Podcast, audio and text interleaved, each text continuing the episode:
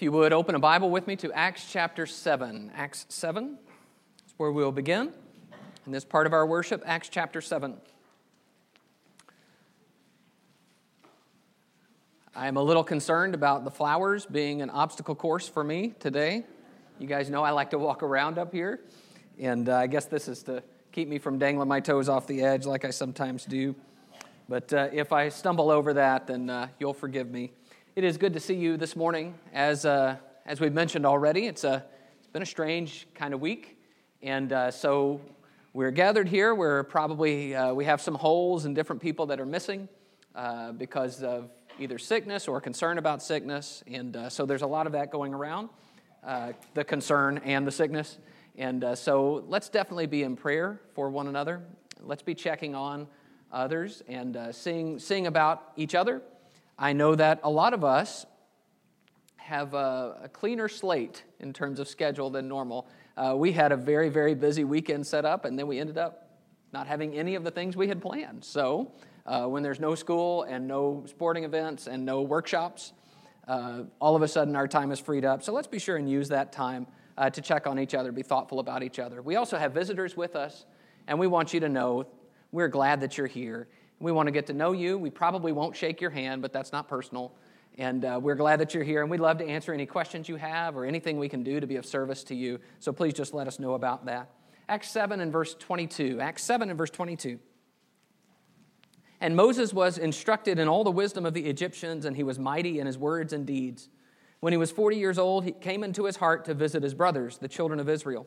And seeing one of them being wronged, he defended the oppressed man and avenged him by striking down the Egyptian. He supposed that his brothers would understand that God was giving them salvation by his hand, but they did not understand. And on the following day, he appeared to them as they were quarreling and tried to reconcile them, saying, Men, you are brothers. Why do you wrong each other? But the man who was wronging his brother thrust him aside, saying, Who made you a ruler and a judge over us? Do you want to kill me as you killed the Egyptian yesterday? At this retort, Moses fled and became an exile in the land of Midian, where he became the father of two sons.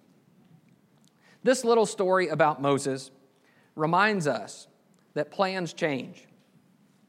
We have lived this over the last few days. I suspect that very few of us began the week planning for the way we ended the week. Things changed. And that had a specific application in terms of our group, right? So we had planned, for those who are not aware, we had planned for many, many months to host a Bible workshop weekend here. We were going to have a lot of young people here. We were flying in Phil Robertson from Florida. He was going to teach. He was actually going to be here preaching right now. And yet, plans changed and things changed. The best laid plans of mice and men often go awry. And this idea, as I was suddenly needing to think about and preach something, because I was not expecting to preach, but plans change, this idea kept surfacing for me as a thought. That is, good intentions don't always come to pass. Even when we plan, even when our plans come from a good heart, even when we do all the work, plans change. And yet, that seemed to me to be a microcosm of our lives and our faith. We start out with a set of expectations and dreams and plans for our lives, a way that things ought to go. And as a younger man, I used to think that all the adults around me, I would look around and I would say, well, I guess everybody here planned to be where they are. Everybody's living their dreams. And this is just, their dreams were a little different from mine. It is only after talking to them a little bit that I began to realize no one's life goes according to their plan. No one. Plans change. So, what I want to do for our time this morning is think a little bit about why plans change and then what we can learn about ourselves and about God from that fact. First of all, plans change because the timing is not right. The timing is not right. That's what happens with Moses here. By the way, we've been reading about Moses in our daily devotionals, and I've also received a question about Moses, particularly from this idea of what is said in, in, Acts chapter 7 about Moses. I thought it would be helpful for us to think about his story for a little bit. Remember, Moses is an Israelite, a Hebrew, who was born during the time of Egyptian slavery. And so there is an edict from Pharaoh that all baby boys born to the Hebrews should be killed, thrown into the Nile. And Moses' parents, in an extraordinary act of faith, hide him in the reeds, and he is discovered by Pharaoh's daughter. See, I'm, I'm having trouble here. I'm supposed to go forward, but I don't know what's going on here. So they hide him in the reeds. Pharaoh's daughter finds him, and Pharaoh's daughter says that she's going to raise him as her son. So it says in verse 22 here in Acts 7, it says, So Moses was instructed in all the wisdom of the Egyptians. He was mighty in words and deeds. So he is growing up in the palace, and yet he is very aware that he's a Hebrew because it says there in verse 23, it came into his heart to visit his brothers. He wants to go see his people and look at what they're dealing with, their burdens. By this time, he is 40 years old. And it says, I want you to read this in verse uh, 23. It says, When he was 40 years old, it came into his heart to visit his brothers, the children of Israel, and seeing one of them wronged, he defended the oppressed man and avenged him by striking down the Egyptian. Notice verse 25. He supposed that his brothers would understand that God was giving them salvation by his hand, but they did not understand. So he supposed this was Moses' plan. And I want you to think about the fact that Moses grew up with all this privilege and he knew he was a Hebrew, and now he is taking action. He thinks what's going to happen is when he kills this Egyptian, it's going to, if you'll pardon my language, it's going to start the revolution. It's time. I'm your leader. I'm going to kill an Egyptian. You guys join me. Let's overthrow this horrible slavery. And yet it says there in verse 20, 25, they did not understand. So, with all this thought about how could God use me in my position and my unique gifts, Moses decides, you know what? My plan is my brothers will understand. As soon as they see it, they'll know, and we can start to throw off the slavery and the oppression of the Egyptians. So he takes a leap of faith to avenge his people, and the leap of faith goes nowhere. Instead, it looks like the Hebrews are going to turn him in, and Pharaoh becomes angry. He has to run for his life. For 40 years, he is in the desert. Plans change. And then something happens to Moses as he's in the, the desert for 40 years watching sheep. That is, he's no longer convinced that God is going to use him to deliver his people. In fact, 40 years later, when Moses is 80 years old and God appears to him in the burning bush, God says, Now it's time for you to go deliver my people. And Moses, you remember the story? Moses has a series of excuses why there's no way I could do this. And he asks God these questions, and, and just slowly over the course of the story, we're in Exodus 3 and 4 if you want to look at that, but slowly over the course of the story, he says, Well, first, who am I to do this? And then he says, They won't listen because after all, he dealt with that before, hadn't he? They didn't listen the first time. And then he says, Well, I'm not eloquent, I can't talk well. And then finally, he just says, Please send someone else. Moses has changed from where he was in the beginning. He thought first that he would do it, and then he is a different man. So I don't think Moses is just making excuses here. I think Moses is a different man. He has been humbled, and now God says, Now you're ready. So Moses' plans change again and now he goes back to Egypt to deliver God's people. Now I want you to notice Moses was not wrong in what we read here in Acts 7:25. He supposed that his brothers would understand that God was going to deliver the people by his hand. That's exactly what happened. The problem with Moses' plan is that the timing was not right. 40 more years needed to pass, and in fact, my personal opinion is that Moses needed those 40 years to become a different man himself. The timing wasn't right. When Scripture talks about time, it often stresses that God's view of time and sense of time is different from our sense of time. God acts at the right time, the fullness of time. And we, we just want God to act now. We don't really care about the whole fullness and the right time. We just want what God can do for us at the moment. So it may be that we pray for a mate now, or that we pray for career advancement now. And instead of now, the answer is not no, the answer is just not yet. You need to wait a little while on that. The timing is not right. So we pray for stability in our relationships. We pray for our children to succeed. We pray for the church to grow. And the timing is just not right yet. And so plans change, things move. And very often, we get discouraged. What I want to remind you of from Moses' story is that plans changing is not always a bad thing. These plans needed to change because God had a better and greater plan. a deeper plan. So, the struggle, when we talk about timing, the struggle with plans changing because of timing is with trusting patience. It is hard for us to continue to trust through a long period of time. And so we have to be prepared to trust God's plan even when it takes a long time because the timing may not be our timing. Let's go to 1 Kings chapter 19. 1 Kings 19. The second reason that uh, plans change, we'll find here in 1 Kings 19, which is they're not what we expected. So here's what's happened in 1 Kings 19. Elijah has for years prayed for drought to soften the hearts of the people of Israel. He confronts King Ahab on Mount Carmel, and along with Ahab, the prophets of Baal. And God answers Elijah by fire, consumes the sacrifice, and Elijah rallies the people on Mount Carmel, and the people kill the prophets of Baal and then the rain comes. It is a glorious, literally a mountaintop moment for Elijah. But then you get 1 Kings 19. 1 Kings 19 is right after that, and, and you can see in Elijah's reaction to what happens next that this is not what he was expecting. 1 Kings 19 and verse 1 Ahab told Jezebel all that Elijah had done and how he had killed all the prophets with the sword. Then Jezebel sent a messenger to Elijah, saying, So may the gods do to me, and more also, if I do not make your life as the life of one of them by this time tomorrow. By the way, if you can't read through the wording there, she's just saying, I'm about to kill you.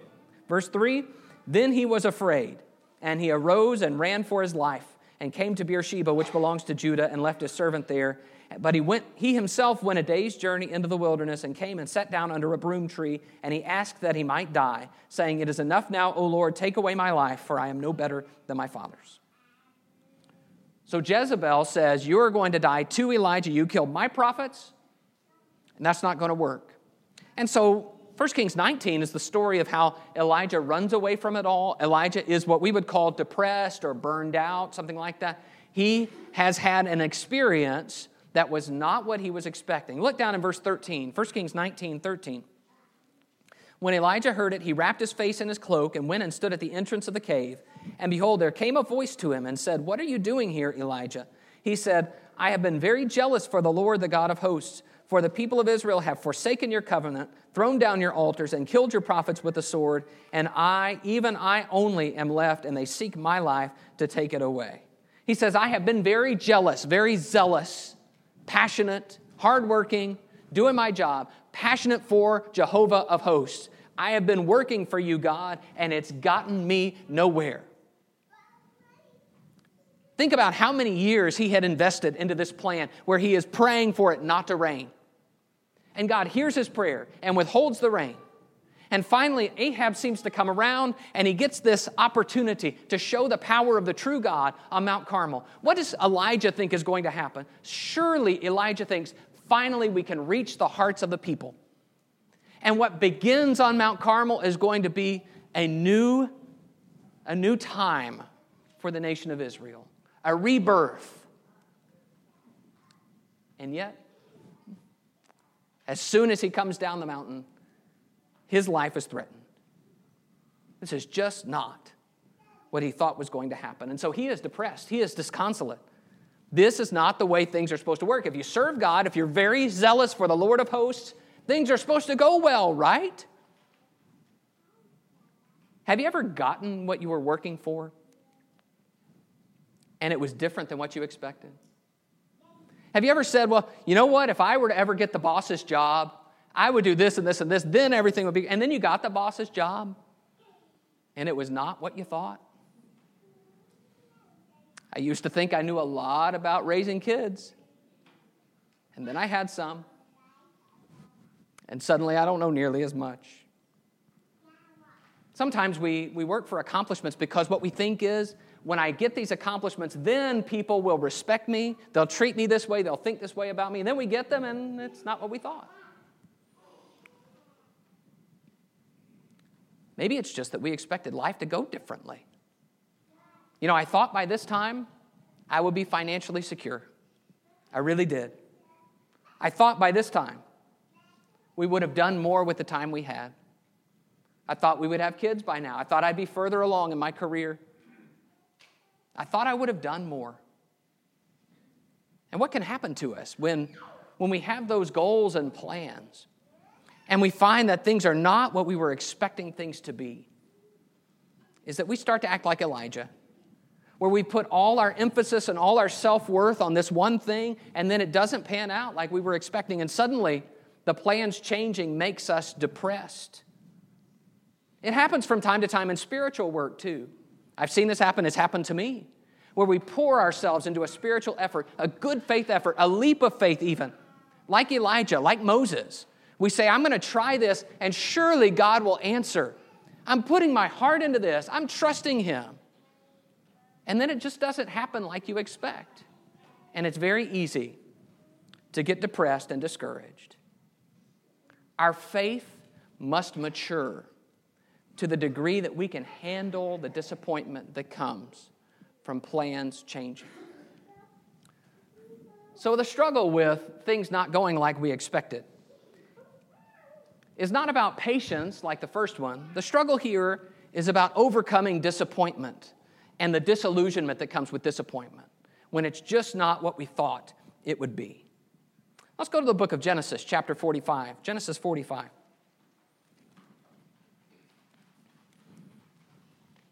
Plans also change because people change them. Sometimes we are at the mercy of people and what they do and what they decide. We've already seen that with Moses. Remember, Moses thought his brothers would understand, but they didn't understand. And we've seen that with Elijah. Elijah was trying to convince the hearts of the people of Israel, and to some extent he succeeded, but Jezebel was still there. He didn't win Jezebel over. People, excuse me, people sometimes change our plans. And there is no better example of people changing plans than Joseph. Now, Joseph grew up in a rather hostile environment, lots of brothers who hated him. And one day they decide that they're going, sorry, I had to scratch my nose. I know I'm touching my face. As soon as they say, don't touch your face, it, you just have to. Joseph grew up, I, I, I am making a point here. Joseph grew up, rather hostile environment. One day, his brothers who hate him sell him into slavery. And the thing about Joseph is, it, have you thought about what it would be like to be a young man, growing up in a household like his father's, beloved, spoiled even, and yet then immediately have that all ripped from you and you are a slave? I think Joseph shows a tremendous amount of character by the way he rolls with the punches of his life. And he is able to keep working, first in Potiphar's house, then in the prison, then in Pharaoh's employ, and he makes a life for himself. He just keeps trying to do the right things. I want you to read this with me Genesis 45 and verse 4. Genesis 45 and 4. So Joseph said to his brothers, Come near to me, please. And they, they came near.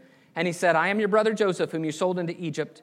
And now do not be distressed or angry with yourselves because you sold me here, for God sent me before you to preserve life.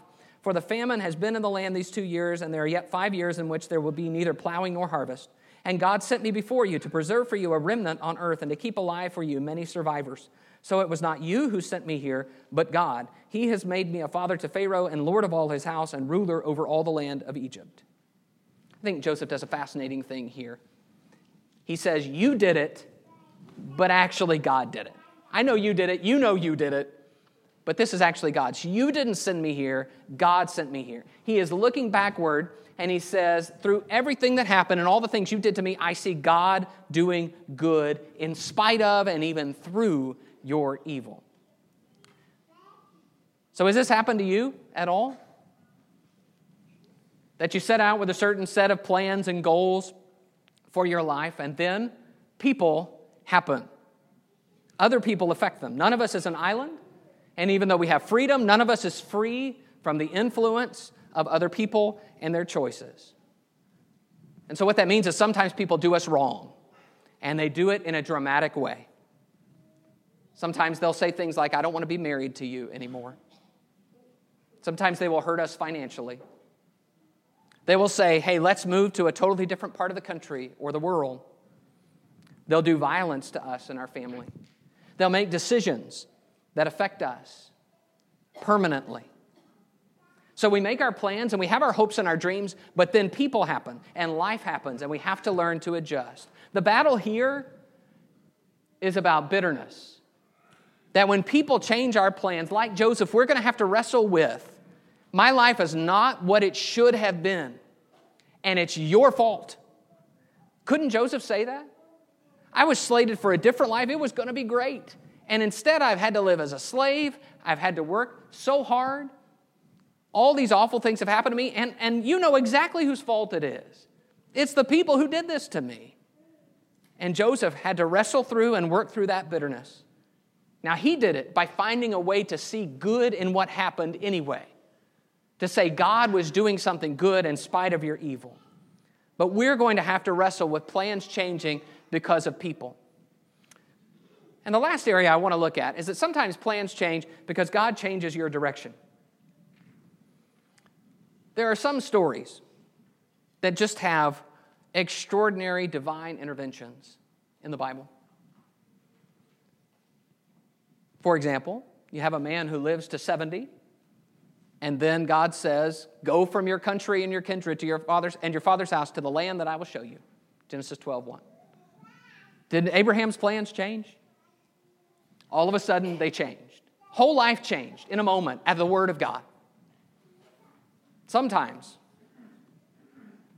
what Abraham had planned is just overruled. Happens with Paul too. Paul says, I myself was convinced that I ought to do many things in opposing the name of Jesus of Nazareth. What happened to Paul? Paul's plans overruled. You think this, you're headed in this direction, you think this is the right thing to do, but God says, nope, we're not doing that anymore. Now, certainly, Abraham still had to obey and respond to God's direction. Paul still had to obey and respond to Jesus' direction. But the point is, sometimes plans change because God says, no, we're not doing that anymore. This is the point where I had more examples than I could possibly have us study in this time, at least, and keep the sermon of reasonable length. You could put Gideon in that same box, Samson, David, just a shepherd boy, until all of a sudden he's not. Mary, just an ordinary Jewish girl. One day an angel comes, her life changes forever. God takes the reins, and He takes us somewhere we did not expect to go. Now, that's easy to say in these stories in the Bible, isn't it? I mean, it's so clear. It's definitely God. God speaking to them, God sending angels to them. The challenge for us is that it's less obvious in our lives that God is the one changing the direction. You know, we might have some glimpses, some thoughts about that, but we can't be certain. We might call it providence, but the point is, when it points us toward God, it may be that God is behind it. Now, the challenge for this, when God changes your direction, is resentment. Because what that can mean is if God comes and overrules your plan, just like we might be bitter with people, we're even more frustrated with God. This is not the life I wanted to live. This is not what I had planned.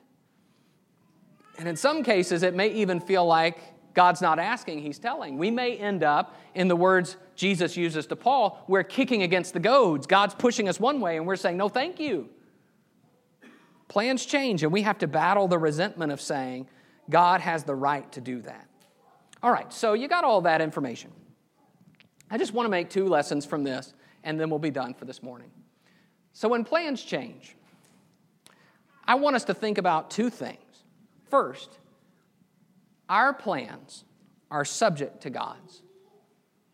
Everything we decide, everything we plan, no matter how well we plan, how thoughtfully how carefully, how spiritually. Everything is subject to God's. And we need to make plans with that thought in mind. Go with me to James chapter 4, if you would. James 4. James talks about this specifically.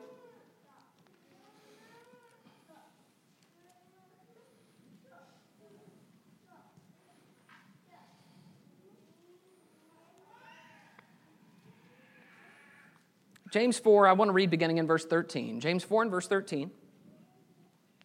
It says, Come now You who say, Today or tomorrow we will go into such and such a town and spend a year there and trade and make a profit. Yet you do not know what tomorrow will bring. What is your life? For you are a mist that appears for a little time and then vanishes. Instead, you ought to say, If the Lord wills, we will live and do this or that. As it is, you boast in your arrogance. All such boasting is evil. So he describes the idea of making plans. You see that, verse 13, today or tomorrow we'll go into such and such a town. That's a plan. It's a business plan, even. And we're going to go over here, we're going to do this, this is what we'll bring, we'll make this money. Maybe even we'll do this when we get it. The problem James has is not with us making plans. It's natural for us to make plans, both in the technical, well, let's make a plan for what's happening this week, and also in the broader sense of, of what we hope and want to accomplish. That's not the problem. The problem for James is that we don't acknowledge that our plans are not the last word. And so he says, verse 15, instead you ought to say, if the Lord wills, we will live and do this or that. You see what the assumption is? If we're planning today and tomorrow, we're assuming we're going to be alive tomorrow. No guarantees about that. It's only if the Lord wills that we even live. And then beyond that, if the Lord wills, we can do what we planned. But all of that is about acknowledging that our plans are subject to God's. God is the one who decides. And so while that phrase, I don't, you know, we sometimes will say, Lord willing. That phrase itself, I don't think James is saying you got to say this phrase or else your plans don't count. I think what James is saying is we have to make plans remembering that we're not the last word. He calls that boasting, that we're assuming we're the ones who get to make all the decisions, when in fact our lives are just a vapor. So the lesson here is don't get married to your plans. They're not the sum total of your life. God is in charge, and He may allow you to do what you like. He may even empower you to do what you like but His is the final word. If the Lord wills, we'll do this or that. Especially here, I want to warn you about this. There is a danger in disappointment.